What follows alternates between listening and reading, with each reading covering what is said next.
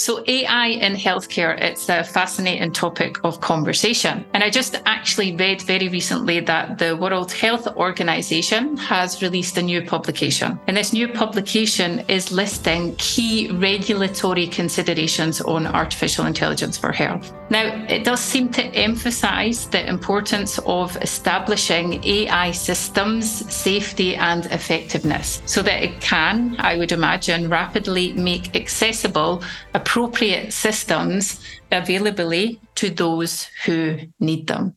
In your opinion, Carolyn, who could specifically benefit from AI driven healthcare tools and why?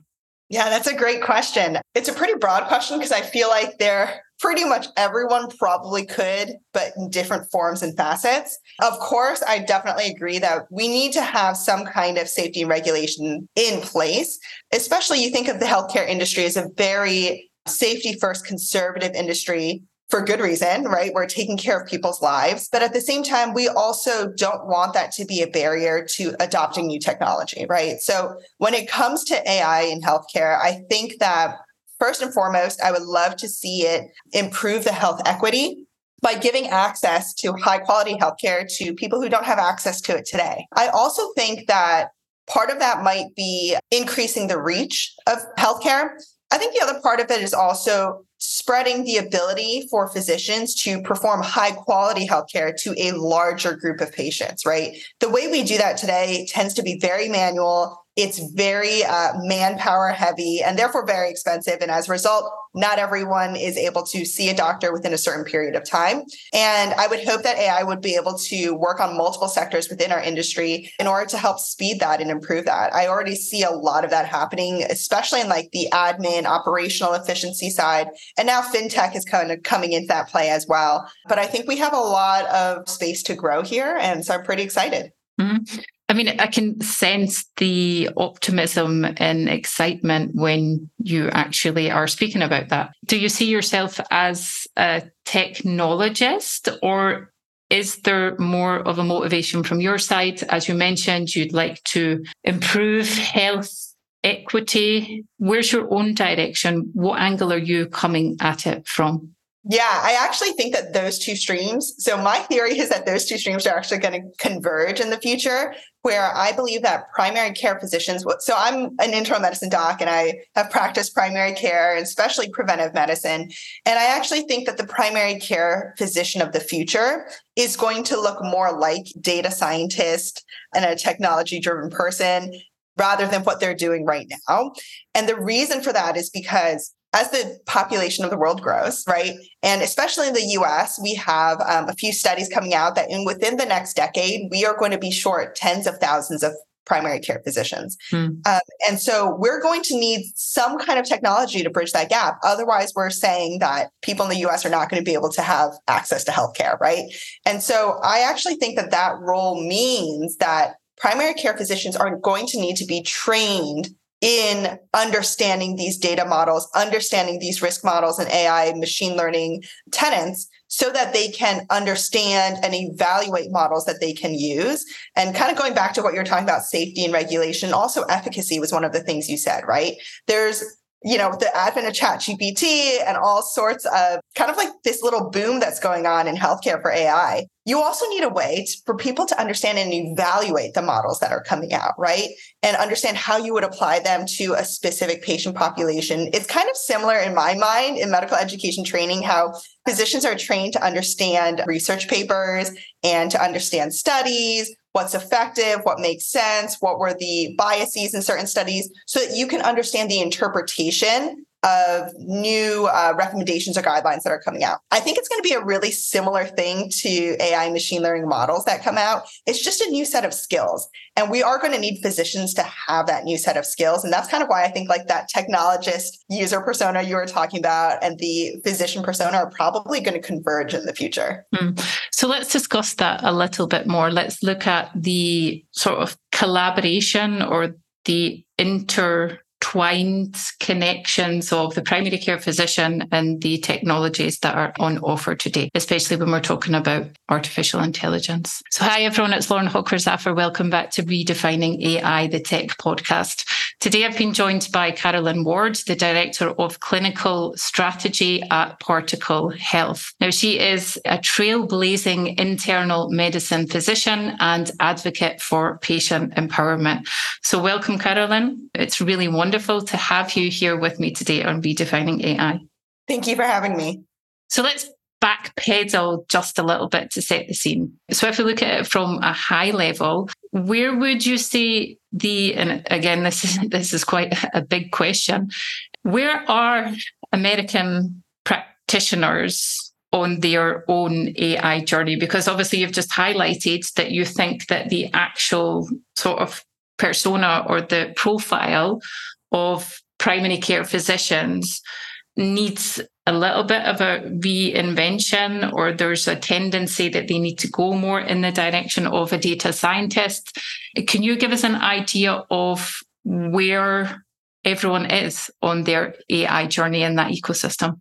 Yeah, absolutely. I mean, I think I would say they we're all very, very early on this journey. And, you know, there's still a lot of conversation, I would say, in the industry about where does AI truly fit in healthcare?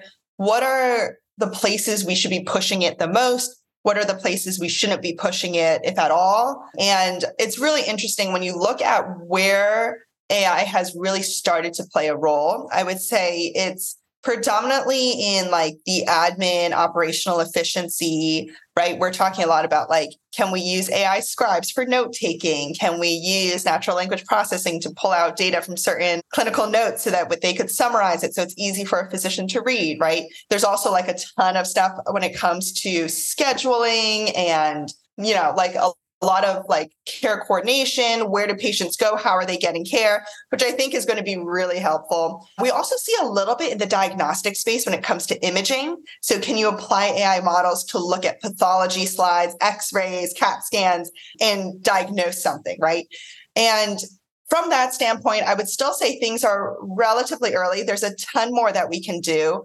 I want to take a step back and talk a little bit about kind of why I think we need this. And part of it is because, you know, I talked about the physician shortage that's upcoming, at least in the United States, right? With our growing elderly population, less and less people uh, going to medical school compared to how many doctors we actually need. And there actually is not really a feasible way to increase enough training spots to meet that demand, right? So we know that you're not going to be able to push more people into medicine at a rate that would actually meet that demand. Also, 10 years is almost one training cycle. So it's basically the doctors who are going into training right now. And so it's interesting. Um, there was actually a study that was done in the Annals of Family Medicine that essentially did an estimate of like what is a reasonable patient panel for a primary care physician. And I thought it was really interesting because they did it based off of an assumption of how many tasks you could actually delegate away from the primary care physician. And one of the things they showed was if you could delegate 77% of all preventive care away from a primary care physician. So another team member is taking on that.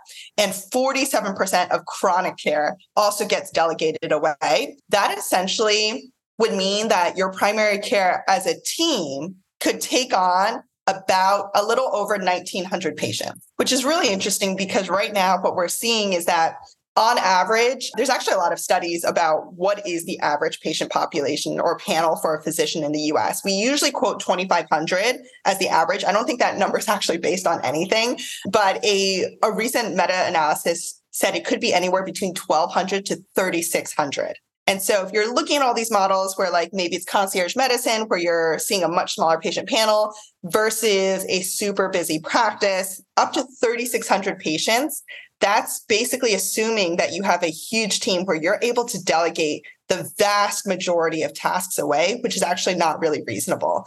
And that's actually where I would love to see a lot of like the AI space come into play here to start to see like what can we actually do to help a primary care physician expand the panel that they're able to take care of. And it's not, mm-hmm. probably not going to be a one-on-one, you know, patient relationship. It's probably going to be look a lot more like population health management. Definitely. I mean, that was going to be my question, I think. Yeah. So, from what you've outlined, what is an interesting component is that you've mentioned that obviously a lot of actually, well, the application of AI pertains to the administrative and operational efficiencies that are undergone or undertaken in primary care. You also mentioned, though, that if you're to look at like preventative care or chronic care, are they areas that you could see AI playing a different role and a necessary role, as you said, like taking tasks away from primary care physicians? And why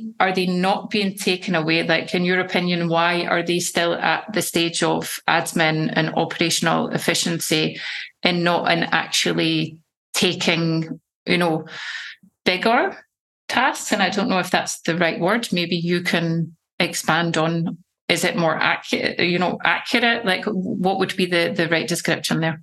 Yeah. I mean, I think that the example I like to give is in precision medicine for oncology. So, when you look at the oncology space, the cancer treatment and diagnosis space, there is a lot of gray mm-hmm. zone, right? So even when it comes to you get a diagnosis, which treatment exactly is the best for you? There's obviously a lot of gray zone. There's a lot, a ton of clinical trials. There's a lot of research, especially in like genomics and really specific precision medicine of saying, hey, based off of all the data we can gather from you as a patient, you have this diagnosis this treatment is probably going to be best for you. And we actually see a lot of new companies starting to spread up in like treatment pathway selection and that precision medicine piece, both from the research side, but also from the actual treatment side with patients of managing patients and understanding like what path they should go down, what drug should they try. And the reason for that is because there's just a ton of research that goes into oncology. They really are one of the like leading forefronts of genetics, genomic research, molecular research, and a lot of this precision medicine space. What I would love to see AI do is basically pull that kind of model into primary care. And so the idea is right now, if somebody were to come in and tell me, like, hey, I want to lose weight, like what I would tell them is like, hey, here are like five drugs that might be a possibility for you. And also you should probably diet and exercise. But when patients come in to see me, what they're what they really want to know is like what diet? What exercise, mm. how much, right? And we don't actually have a ton of robust research to say for you as an individual, this is what you should be doing to lose weight, right? For you as an individual, this is what you need to do to not get diabetes, to not have a heart attack, to decrease your blood pressure. And so, what I would love to see are these kind of preventative risk models where we could basically input all of the data that a patient generates over time and create a model of what would happen to them if we just left them to their own devices? What would happen if we modified that and said, hey, if we added in, let's say, 30 minutes of cardio exercise, hitting this heart rate, what would actually happen in the future? And that type of precision medicine is something I think that patients are really hungry for. This is like an area that a lot of people are looking towards. It also would help physicians to be able to have more directed conversations, more targeted therapies for their patients. Do you see that solely as an augmentation or a replacement? Because here, if we're talking about the precision component and you're looking at the integration of what seems to be AI data analytics and almost predictive analytics, is it again, you know, the augmentation or replacement? Like, do you think that patients are at a stage where they would actually trust a fully automated system? Or what is that? yeah, I think it would probably start out as augmentation, right? You mm-hmm. give the tools to the physician to better equip them with the answers that we can give a patient, the options, right? So that you could better inform the patient and the patient feels like, okay, you actually know who I am. You're taking into account all these different data points. Whereas, like right now, you go to see a doctor, a lot of the information that a doctor has you as the patient told them, right? And that doesn't instill a ton of trust because as a patient, I don't know what's important. I don't know if I'm telling you all the important things you actually need to know to make a decision. But I think if we had a more robust data aggregation pathway to input into these type of models, that would gain a lot more trust. It would also give us more nuanced answers to give to our patients. That being said, I totally hear you. There is still a ton of distrust because AI is a very novel technology, I would say, for the public. And there's a lot of distrust from the physician side as well, right? There's been a bunch of um, recent studies and opinion pieces out about how if you do come up with a really complex AI model that does show you a lot of really interesting insights, physicians actually won't trust it unless they understand the model itself and how it came to that answer. That's part of the reason why I think that type of training is going to need to be added into healthcare training because these models are only become, going to become more prevalent. And if you don't have a way to understand and trust that model, you probably won't use it. Do you see that as being an a, like a sort of valuable investment of time as well? Because that's almost an additional skill set, uh, uh, and it's going back to the core point that you introduced at the start. I mean, it's an additional skill set that then physicians are required to take on to understand the data aggregation, the model that is then presenting them with an augmentation to the to their own decision. But you see that as as a benefit then for future yeah, I do. This might be a, a controversial opinion, but when you look, at least in the United States, when you look at medical training, a lot of it is really still an apprenticeship model, which means you are a trainee and you follow a current licensed doctor around and you learn from them. And it's not exactly one to one, but it's a very similar model, which is one, not a very scalable model to for training. But also if you think about it, actually the education system as a whole, even outside of healthcare, the way that we learn, at least probably you and I growing up, was like memorizing a lot of facts, right? Like you had to like memorize a lot of things and then you had to write them down on tests. But like knowledge and access to knowledge is really just fully ubiquitous at this point. And so, and also, especially in healthcare, one of the things I've been thinking a lot about is there's so much knowledge out there it's not even really feasible to think that one person should have to memorize every single medical fact and disease out there and then remember all that, hold it in their head for every patient that they see, right? And back in the day, yeah, a doctor could see you with their little black bag. They had like five things in there and they would go house to house. And no matter what you kind of said, they just picked one of those five things and that was your treatment. Nowadays, like what we know about science and healthcare is so, so, so far advanced from that that it's not really feasible, in my opinion, for one person to have to remember every single fact, every single detail, and then apply it, right? And that is technically how we practice medicine today. We now have a lot of things like clinical decision tools, algorithms, so that some of that algorithmic work where it's like very clearly if this then that can kind of get taken off the plate a little bit and so that physicians can have focus on like the higher level thinking work but we really need to see more and more of that happen, right? And I think that I mean, that's all very interesting input and, and food for thought there. I think, though, that one component that you touched upon as well is you mentioned that, you know, in healthcare, there's so much knowledge. And the knowledge relates me back to obviously one of the challenges in healthcare is that interoperability amongst different systems and data sources. I mean, you have a lot of data sources. If there's information, especially, and I don't know the exact nuances in the system and how it functions in America, but certainly in Europe, you have the ability to go and see different primary care providers. So, I mean, and there's a lot of criticism and also a lot of prominence being placed nowadays on the importance and the ever importance and even more importance to some extent of the actuality of the data. So not only the actuality of it being up to date, but you also having access to all of the data sources that you need access to. I mean, is that not a challenge that needs to be overcome first before you introduce anything more complex? Yeah, that's a great question. It's actually one of the reasons why I'm working at Particle to try to solve that exact problem. But certainly in the United States, this is a huge problem, I would say. There is a ton of fragmentation in data systems. And that's because we have a ton of different electronic health record vendors.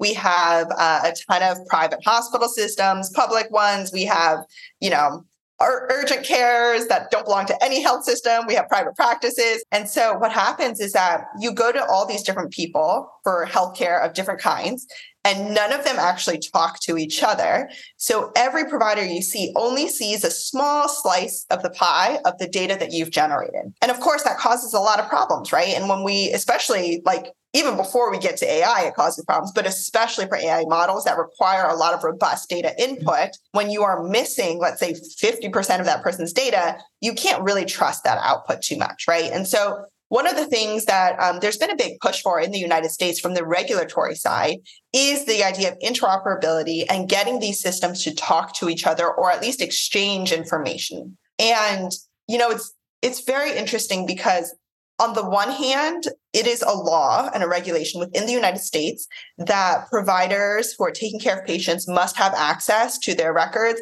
And also, patients themselves must have, by law, access to their own health records, which makes sense because it's their own data. Mm-hmm. But when you actually go to like practice it, there's a ton of hurdles, right? And practically speaking, you don't get access to that data. And it, even if you do, you often don't get it in real time, or it takes a lot of manual faxes back and forth to get them. And that's absolutely a problem. I mean, I think that is something that needs to be solved. And it's a problem that we're taking some steps forward within what we call the clinical data space. So that's, you know, the clinical data that lives within an electronic health record. But in the future, you can think that there's probably a lot of other data sources that we care about, right? Like wearable devices, you know, your Fitbit, your Apple Watch, we're going to care about that kind of stuff. Your medical devices, right? Your glucometer, your pacemaker. We're going to also want to collect data on things like where you eat, where you shop, where you live. And all of those things do affect your health. And we are going to need to move into a system, in my opinion, that aggregates all those data sources so that our models are able to look at the full breadth of data that you generate as an individual. It's almost like uh, going back to again, then the, the, the whole precision of of that as well. I mean, the interoperability, the aggregation of data, the sources that are put in, and what you're providing for individuals. Do you see AI and data in that respect? And it sounds very much like you do. I mean, you're extremely enthusiastic about it, but do you see that as really contributing to the advancement of precision primary care? And and what would be the benefit of that to an end patient? Yeah, that's a great question. So I definitely see there's like a few different ways that machine learning or AI could help us with specifically with interoperability. The first one is identifying where data might live for an individual patient, right? Without relying on the patient's memory of listing every single provider they've ever seen, which no one remembers. And the second one is then going through that data and being able to lift insights. So the question is for any given interaction you have with a healthcare provider, there's a certain clinical context that's important, right? So certain pieces of data matter more than other pieces of data. Right now, it's incumbent on your physician to look through all of your data and then make a decision on what matters the most. There is obviously a barrier of how long a physician can sit there and look through all of your data, even if they had access to it. So access is a problem. But even if they were to have access, nobody has the time to sit there and look through like 10 years worth of records, right? And so I think that's also an area that AI can help us kind of understand at any given moment for what you're coming in with. What is the significant clinical context? And then ultimately for the outcome for the patient, what this will mean is that decisions will be made in the most informed way, right? Sometimes we make, you know, a lot of medicine is the gray zone. You never know with 100% certainty anything. But if you could add more data and move you from 50% certainty to 75, that's pretty good or mm-hmm. 75 to 90, that's really good. Right. And so I think that level of confidence for the physician matters. And it will matter when they convey that recommendation to the patient. I've had tons of patients who, you know, you say, Hey, I think maybe you want to try this, try eating more vegetables, try doing this. And they're like, but how do you know that that will work for me? Like, I, a lot of patients are like, well, if you're not sure, then like I don't want to put in the effort either because I'm definitely not sure if my if my physician's not even sure, right? So it's really I think about establishing that confidence in the decision making, which translates into trust on the patient side. Very much so, very much so. And I think as well, I mean, there is a slight component of disruption to that as well, just because it's, it's possibly unfamiliar. And I think that disruption as well, regardless of whatever industry it is, and obviously we're talking about healthcare, sort of disruption in healthcare, you know, there's often a lot of questions that are raised around equitable access. Mm-hmm. Now, in your own opinion, then, Carolyn, what sort of strategies or policies do you believe should be in place to ensure that, you know, that this AI driven healthcare innovations, that it really does benefit, as you're talking about, you know, you've got that personalization aspect that is benefiting all of the populations, regardless of, you know, social economic or geographic disparity. And that is a big consideration in the, the, the American healthcare system as well, in particular.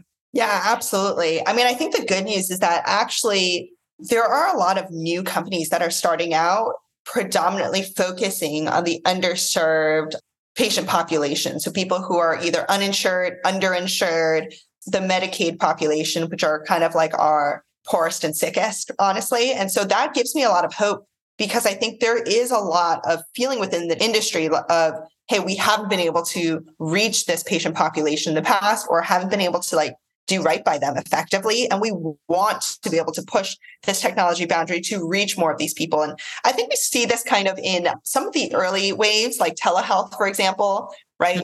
Allowed, it was convenient, sure, right? But it also allowed people who couldn't get to a doctor to see a doctor. Another really interesting place I've seen this is in second opinions. So these are like companies that allow you to get a second opinion or a specialist opinion remotely. So an idea is like, I could send you to a Johns Hopkins cardiologist, but maybe you live really far away from Johns Hopkins and you're not going to fly there, right? But now we have these systems in place and these different companies where, hey, your physician who lives down the road from you could access the knowledge of a Johns Hopkins provider for that specialty care, right? And I think that that is a really good example of how we can start to democratize that kind of knowledge so that people who live really far away from these centers of excellence, from these academic hospitals, and from these specialists, especially for rare diseases, will start to have access to that same level, level of treatment and knowledge in their own care. And that's what I'm really excited about.